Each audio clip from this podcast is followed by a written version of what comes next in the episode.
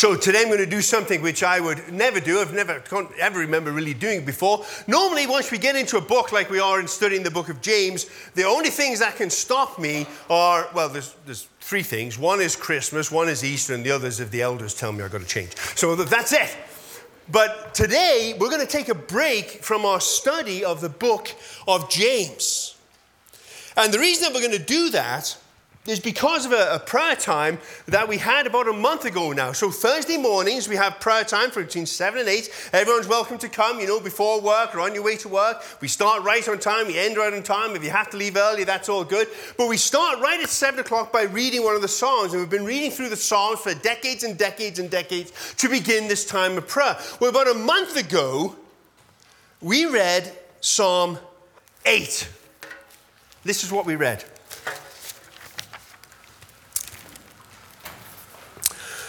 Lord, our Lord, how majestic is your name in all the earth. You have set your glory in the heavens. Through the praise of children and infants, you have established a stronghold against your enemies to silence the foe and the avenger. When I consider your heavens and the work of your fingers, the moon and the stars, which you have set in place, what is mankind that you are mindful of them? Human beings, that you care for them.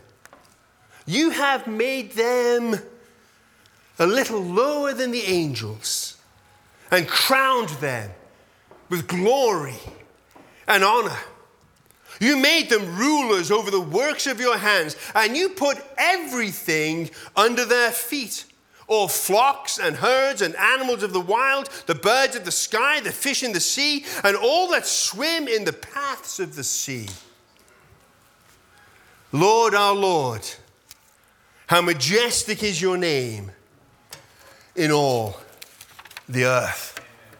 It's one of the most popular Psalms, and if you're around religious people very much, then you'll know that this is one of the favorite Psalms that people have because it, it just gives such dignity to humankind and reminds us of who we are in the eyes of God. But what struck me about a month ago as I was reading this, these verses together, I realized that I completely missed the introduction. In particular, I missed verse 2. Through the praise of children and infants, you have established a stronghold against your enemies to silence the foe and the avenger. I don't know why I've not noticed that before.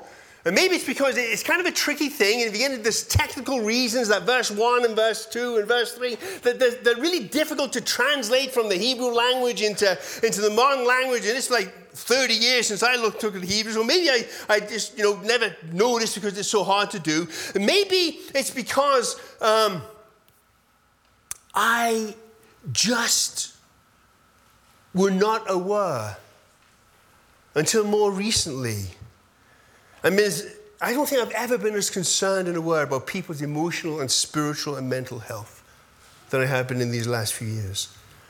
You can Google it up and you can look at it and you'll see that study after study after study that phobia and panic attacks and social anxiety and obsessive compulsive disorders and PTSD, they sort of spiked in 2020, 21, you know, the whole pandemic thing. And people kind of thought, well, you know, it's going to get back to normal as we get, you know, the pandemic ends. But it's not. It's, it's elevated at this incredible height.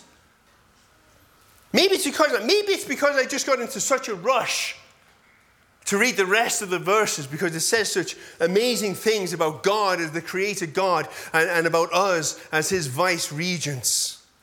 Maybe it's because of those things that I, that I didn't really notice that God says that our praise, our worship, our getting together and singing together and breaking bread and studying the word, our adoration of Him is a stronghold, a fortress, a bulwark, a citadel, something that is very powerful and mighty that can resist the attacks of the enemy in our life. I don't know how I missed that. I mean, corporate worship is a huge deal to me.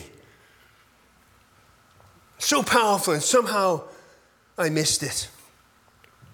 But on that particular day, verse 2 struck me in a way that, I, that it never has before. And then, you know, after we're done reading the psalm, then we go into a time of prayer. And as we go into this time of prayer, uh, two things uh, came to my mind and came to my heart.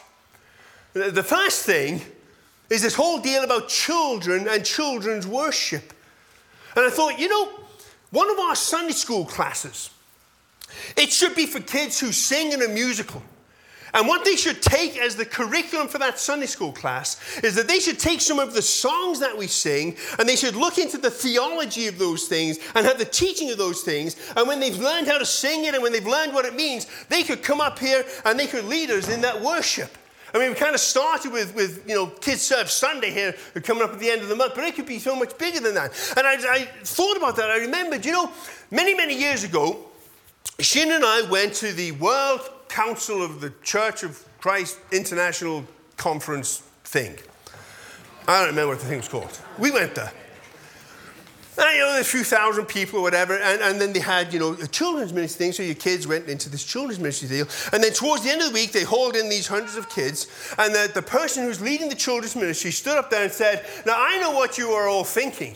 You're all thinking, isn't this cute? And she turned to these kids and she said to these kids, Are you cute? And they were, you know, trained to say, We're not cute. And she said, Because they're not just cute, they are worshippers of the living God. And they are here to lead us in our worship. And it's not cute, it is the most profound thing that can possibly be done. Because out of the praise and worship of infants and children, God has built a citadel to defeat the foe who attacks us. That was my first thought. But I don't have much control over what children's ministry does. But I do tell Duncan what to do. and I said, we need to have a stronghold service. We need to have a, a, a dedicated service, and, and, every worship service is, is, a stronghold service. But I think I, ju- I, just feel like we need to just kind of line up a, a, service, a stronghold service, where, where people can come with all of the things that, that is causing them to suffer, and we're going to get together and, and, and we're going to we're going to build a stronghold of praise in which the Lord can act and can protect us and heal us and strengthen us and prepare us to go out and defeat the enemy in our daily life as we go to work the next day. We need to have a stronghold service. Because in the praises of God's people, He brings a stronghold to defeat the enemy's attack on your life. And so, very reluctantly, because he doesn't really believe in this stuff at all, Dave says, okay. So that's what we're going to do tonight which we've been telling you about for a couple of weeks. We're going to have a stronghold service. This verse that open these up are very, very important. It, it, don't miss, like I've been missing for years, verse 1b and 2 of this psalm. You've set your glory in the heavens, and through the praise of children and infants, you've established a stronghold against your enemies to silence the foe and the avenger. What, what those, those verses right there, you know what they do? They are an introduction or an outline of what the rest of the psalm is going to say. And so he's going to start off with, you know, this whole thing, you've set your glory in the heavens. And so he's going to start talking about the glory and the wonder of creation in the first part of the, of the psalm. And then after he's done the first part of the psalm, what he's going to do is go into the next one. So, number one, he's going to say that God is praised as Lord of the universe because he created it. That's the first part of the psalm. And then the, the, outline tells us that the second part of the psalm, what he's going to do, he's going to say that God is praised as the ruler of history through his people who have been given dominion over all things.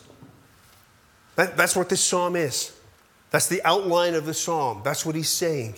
That's what he unfolds as we go forward. The other thing that I, that I, somehow missed in this whole psalm, it's kind of embarrassing. I mean, I have no idea how many hundreds of times literally I've read this psalm. But the other thing that I missed is, is, is how, the, how the psalm is bracketed, and these brackets are important. Did you notice when we read it that the psalm begins and ends with the same words, right? It begins and ends with, Oh Lord, our Lord, how majestic is your name in all of the earth. And then he ends the psalm with, Oh Lord, our Lord, how majestic is your name in all of the earth.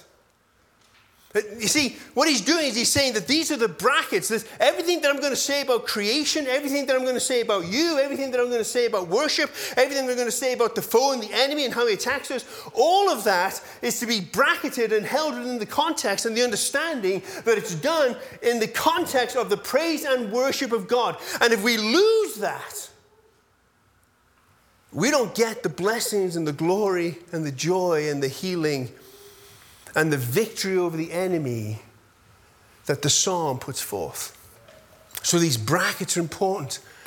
Lord, our Lord.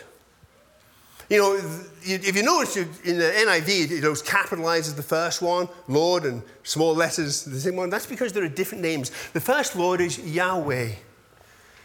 Yahweh our Lord, Yahweh our King, Yahweh our governor is what it says. So the first one is, is Yahweh, this personal God, this self revealing God who is the Lord, who is the ruler and the governor and the authority and the strong one over all things.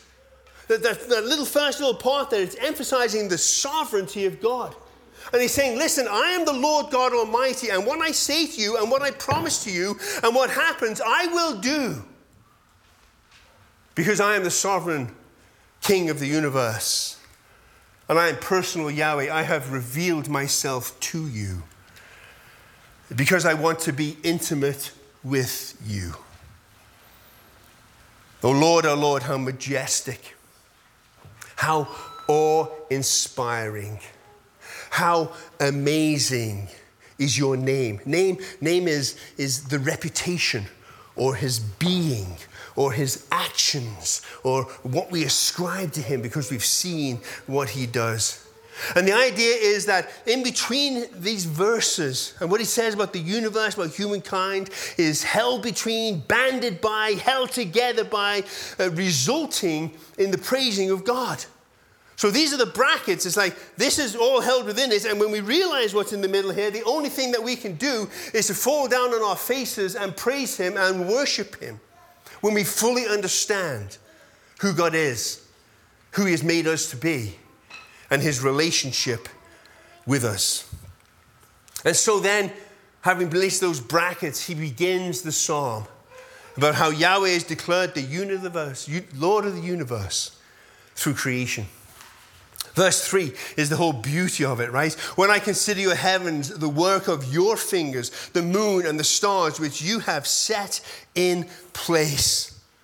he's saying, just think about the night sky when we can see what's going on. It's absolutely mind bogglingly amazing. I mean, think of the beauty when you look up there and you see just you know, kind of part of our galaxy. You know, our galaxy, do you know? Eh, we could go on and on. Eh, eh, our galaxy, it would take 100,000 light years to go from one end to the other. 100,000 years, traveling 186,000 miles per second to get across just our galaxy. And there are millions of gallons, billions of galaxies. And those galaxies, they're expanding at 360,000 miles per second. I have no idea what they're expanding in. I don't understand what that means. It just is like Okay. That's way beyond anything that I can comprehend. I mean, I realize some of you are far smarter and you know, physicists and all this kind of stuff, all that stuff, but I, I don't even get it. It's just, it's just amazing. I, I could go on and on and on, but hey, if you want to hear a kind of a cool sermon on that whole thing, you can just jump on YouTube there and Louis Giglio, his sermon, uh, Indescribable. You can just Google it and watch it. It's, I think it's about 40 minutes long. It's just, it's just mind blowing. He just talks about the cosmos and the beauty of it and the amazement of it. And, and, God has put these things all in place. Well, it's in this context of thinking about things that are just absolutely beyond our understanding and our comprehension. And, and I don't know, you can probably put some mathematical formula in there that I wouldn't understand anyhow that talks about the speed, all that stuff. But it's, it's in that context of something that is so much bigger than us that David is inspired to consider you and me. I said, Lord, you've got this, this cosmos.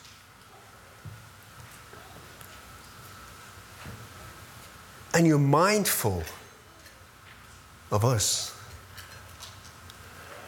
You care about me.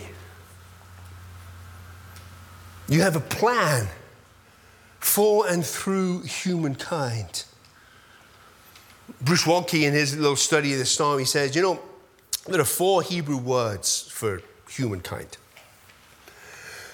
And the word that, that David uses in this particular psalm, verse 3, is the word that emphasizes human weakness and puniness and frailty. There's general words and there's you know words that when mankind's strong and an army and stuff, but this, but this word is the word that means we're just weak. We're just frail. We're just flesh and blood. We're just a breath. And yet you are mindful of us. Why? Why, when you've got all of that stuff going on, do you care about me? You care about my heart? You care about my mind? You care about my life? Why? Why on earth you do it? Why do you care about humankind? And he goes on and explains why. It's because Yahweh declared that he is the Lord of history through people's praise. That's why. It's because through us and our worship in, in mouth, in heart, and in deed that God establishes his kingdom rule throughout history. And what he does here, he, he echoes Genesis chapter 1. That's what's going on here. So if you, if you, read Genesis chapter 1, the whole creation account, and you read Psalm 8, you'll see that these, he's kind of uses different words, but, but the idea behind them are captured there in Genesis chapter 1. And he says, You know, you, you've given us an amazing identity. You've said that as a human being, you are a royal person, that you are a crowned ruler,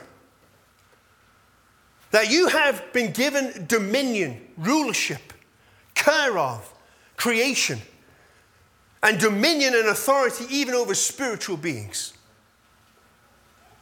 This is who you are. This is your identity. You are vice regents, the image bearers of God Himself. And you have in that role an amazing opportunity. Because what He's saying is that humans through humans, God defeats the enemies. Through the power of God in praise, the forces of darkness are defeated. That's why you guys did an excellent job choosing the songs for this Sunday, because that's just what we were singing. But the question is do I live that way and do I believe it? Do I understand that darkness goes against my songs of praise, but darkness shudders when we sing? Because it can't silence a single word. Through the praise of children and infants, you have established a stronghold against your enemies to silence the foe and the avenger. Children and infants. It means both things that you think of. It means that the, the, the, literal reality that to God, children and infants are important. They are not less than adults. They are not less important. They are not, uh, you know, subhuman or just what, wait until they grow up and they'll like No, to God, they are critically important. And in the, in, the, in the naive singing of trust, God finds delight and builds a stronghold. And somehow, in some way, in the babbling of a baby, because the word that means there is a, a suckling at breast, somehow in that, God is praised in that creative act. In the amazing reality that a woman's breast, a mother's breast, is the perfect distance between the eyes focus of an infant and her recognizing her face. Somehow, in all of that, God has created praise and glory and honor. And it's a stronghold against the lies of the enemy, which says that you're not important until you can produce. You're not important until society values you. And God says, No, in the praises of his suckling infant, I build a stronghold to battle those lies.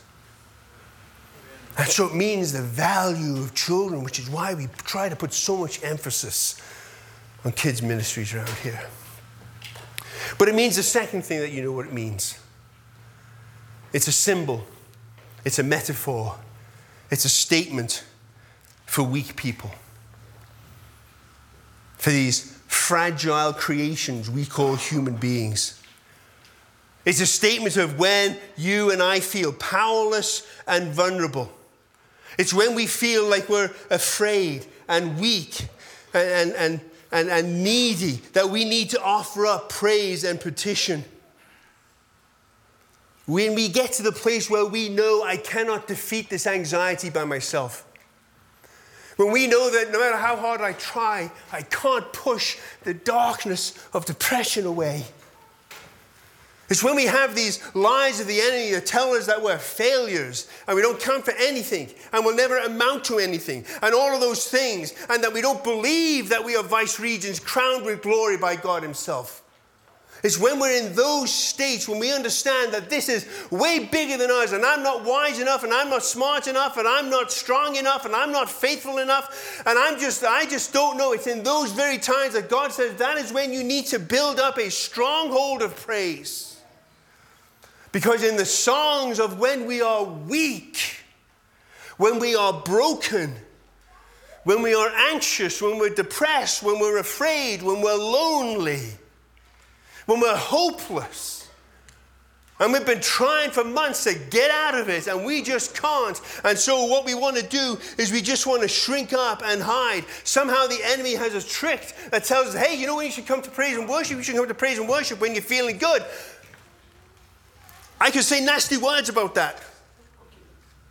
Because what the psalm is saying is that listen, when you are feeling most broken, that is when you need to most come to be in the praise and glory of God in the company of his people, so that the praise and worship of those who can sing can carry you along and somehow usher you into the presence of God.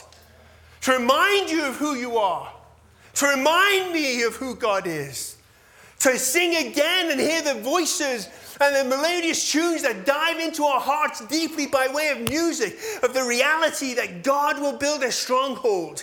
And in Him I am valued, and in Him I am important, and in Him there is hope, and in Him there is life.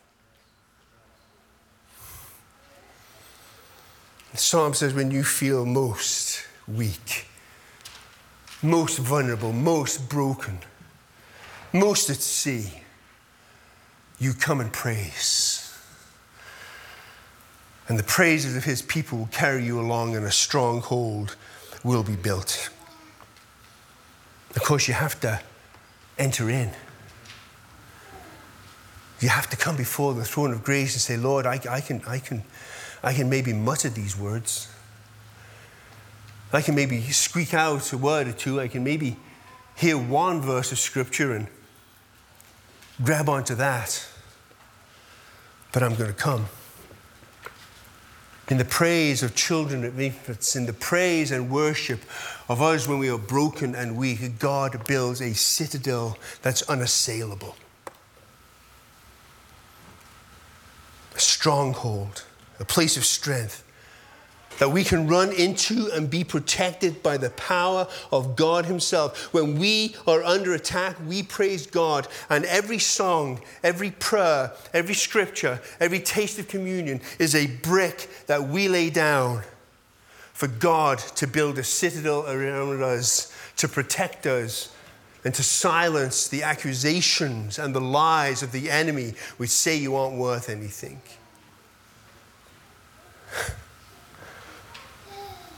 He builds a fortress against the attacks of the enemy. And from this fortress of praise, having been revived by coming into the presence of God and encountering the living Christ, we become strengthened enough to forge forth out of the fortress to do battle one more day, one more week, one more conversation, one more conflict, one more recognition of who we are and where we're at, and putting in the power of God in our lives to be able to move forward with it, with a proclamation of faith that the enemy is defeated in our lives. Because you see, he gave us spiritual authority. In this whole thing of harking back to, to, to, to, Galatians, to, uh, Galatians, to Genesis 1, this whole thing about getting everything under your feet, you know what it's saying? It's saying, yeah, not only are we caretakers of the world, but you've got spiritual authority too. You see, what's supposed to happen in Genesis 3 when the serpent comes, when the enemy comes, when the, he comes to come and, and, and lie and defeat and to steal and destroy and all those things with Adam and Eve, you know what they were supposed to do? They were supposed to take spiritual authority over him. They were supposed to defeat him. They were supposed to say, No, we are children of God. We are vice regents of the Almighty. And you will not lead me astray. You will not cause me to live according to your lies. But they forgot to cast their eyes towards heaven in adoration and praise and worship. And instead tried to take on these spiritual forces in their own strength and so were defeated. That's not the plan. God said, I have made you a vice regent. I have crowned you with glory. Everything is under your feet. The word that's used there means it's a bit of a struggle. It's not like, oh, yeah, no problem, I'm going to get up and my, my day is just going to be full of glory. It's all going to be sunshine, rainbows, and butterflies. Sometimes it's hard and it's a struggle, and the darkness comes in, and you have to fight, and it's hard to worship, and it's hard to praise, and it's hard to believe, and it's hard to take authority. It's hard to say, that is a lie, and this is the truth. But God says, when you praise and worship me, when you take those times to stop and to remember who God is and who I am in Christ, then the enemy is crushed under my feet. He gives us this authority. And the context of that authority is praise and worship, so that we are building this citadel of faith and of praise. So, this is the Lord's invitation to us. And I got to give a preacher's confession. The Lord's invitation that you would silence the foe and the avenger in your life. And that you would silence the lies of the enemy and the discouragement and the anxiety and the fear and the pressure and all of that junk that the enemy throws at us in the context of ways.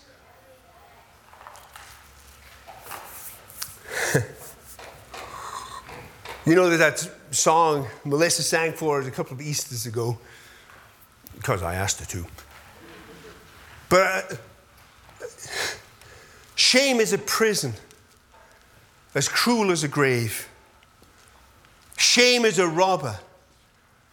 And he's come to take your name as a vice regent, as a child, as a daughter, as a son of God, as a conqueror over the enemy's foe, over the lies of the enemy.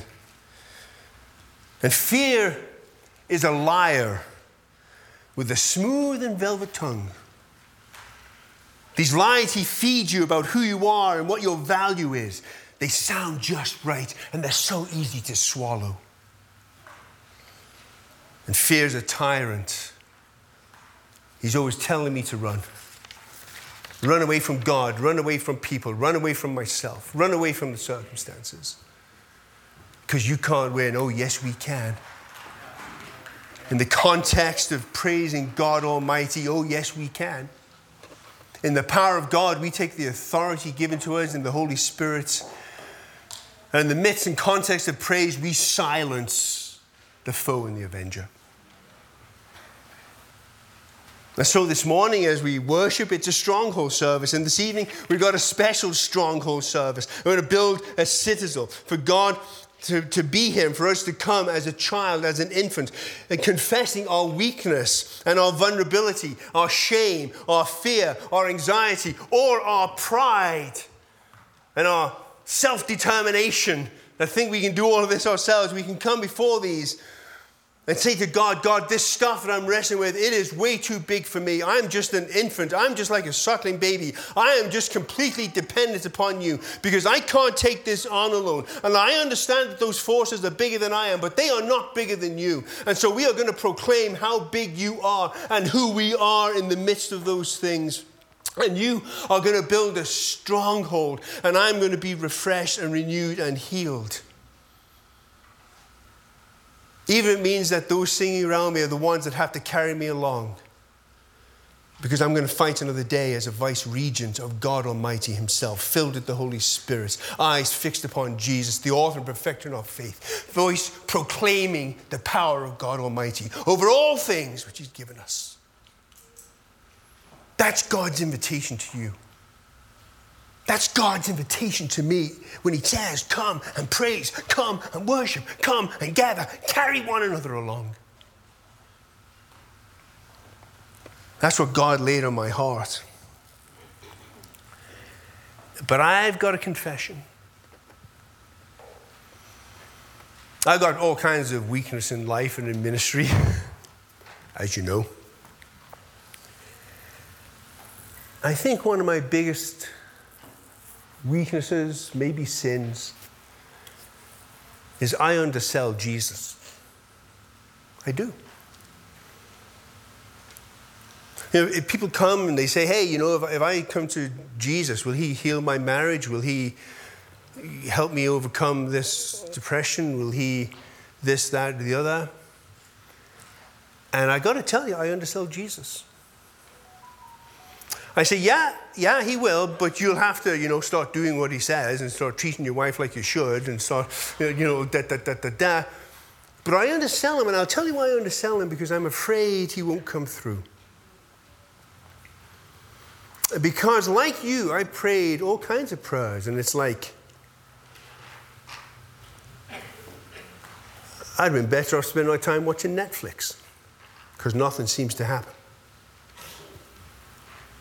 And so, you know, after you have that a few times, I shouldn't say that. After I have that a few times, I, I get scared that I'm going to get up here, I'm going to say all this stuff. And someone who's desperate for Jesus, someone who's like, it's like, here's the cliff, and I'm right here, man that they're going to say, I need that. I'm a child. I'm an infant. I need that. I need that spiritual authority. And I'm going to come and I'm going to praise Jesus and I'm going to worship Jesus and I'm going to pray and I'm going to be prayed for. And I just so desperately need God to be my deliverer and to, to have this fortress around me because the enemy is strong and the darkness is defending. And it just gets closer and nothing happens. And my biggest fear is that somebody would come and be disappointed. So I wrestle with this stuff, you know. And uh, I guess it would be like not yesterday, but last Saturday, I was taking the dog for a walk, walking along, wrestling through this stuff, thinking about this. And, and we have kids who are trying to make a living in the arts. Oh, Lord Jesus. And they got six kids. And anyway, Andrew's between film projects right now, so they're out going door to door selling their children's books that they've written and had illustrated and doing all this stuff. So I get this text from Sarah.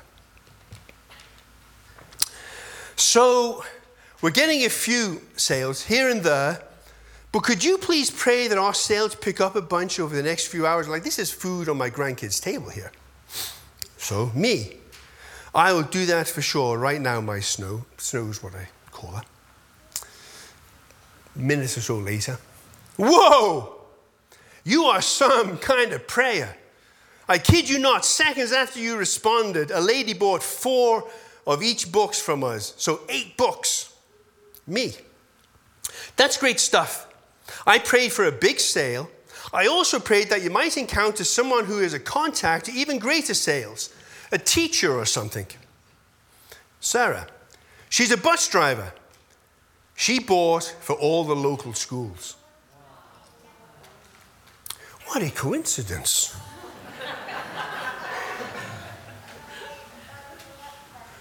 And, and so I lived for a few hours. That's awesome. That's great. That's, that's good. And then, but within a few hours, it's like, well, yeah, okay. So he sold those eight books or whatever. But what about all the people whose kids have wandered away from the Lord that I pray for every Tuesday and Thursday? A dozen or more of them. And man, so, you know. And so it doesn't take me long before I'm back into. Uh, uh, uh, so Friday, I'm writing this sermon. And I'm like, oh man. So out of the blue, Irene sends me this text Psalm 5, verse 3. Just, just send me that. No comment, just boom, here it is.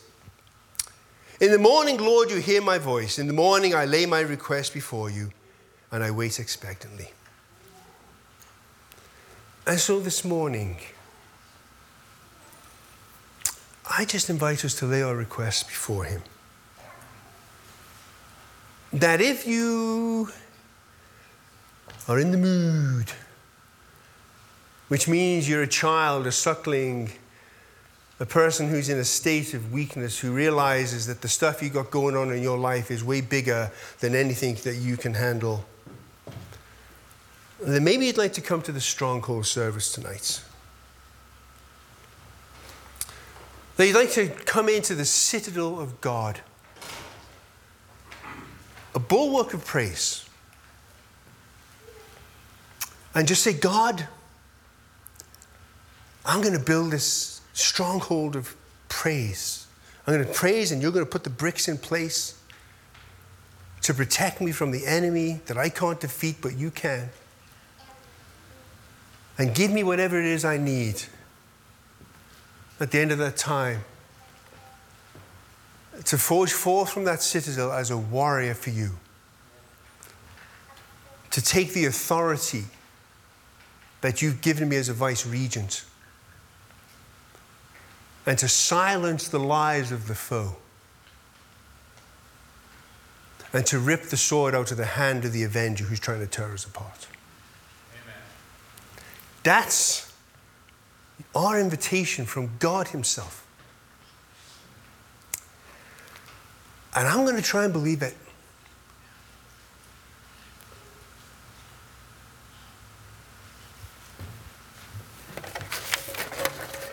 That's it, folks.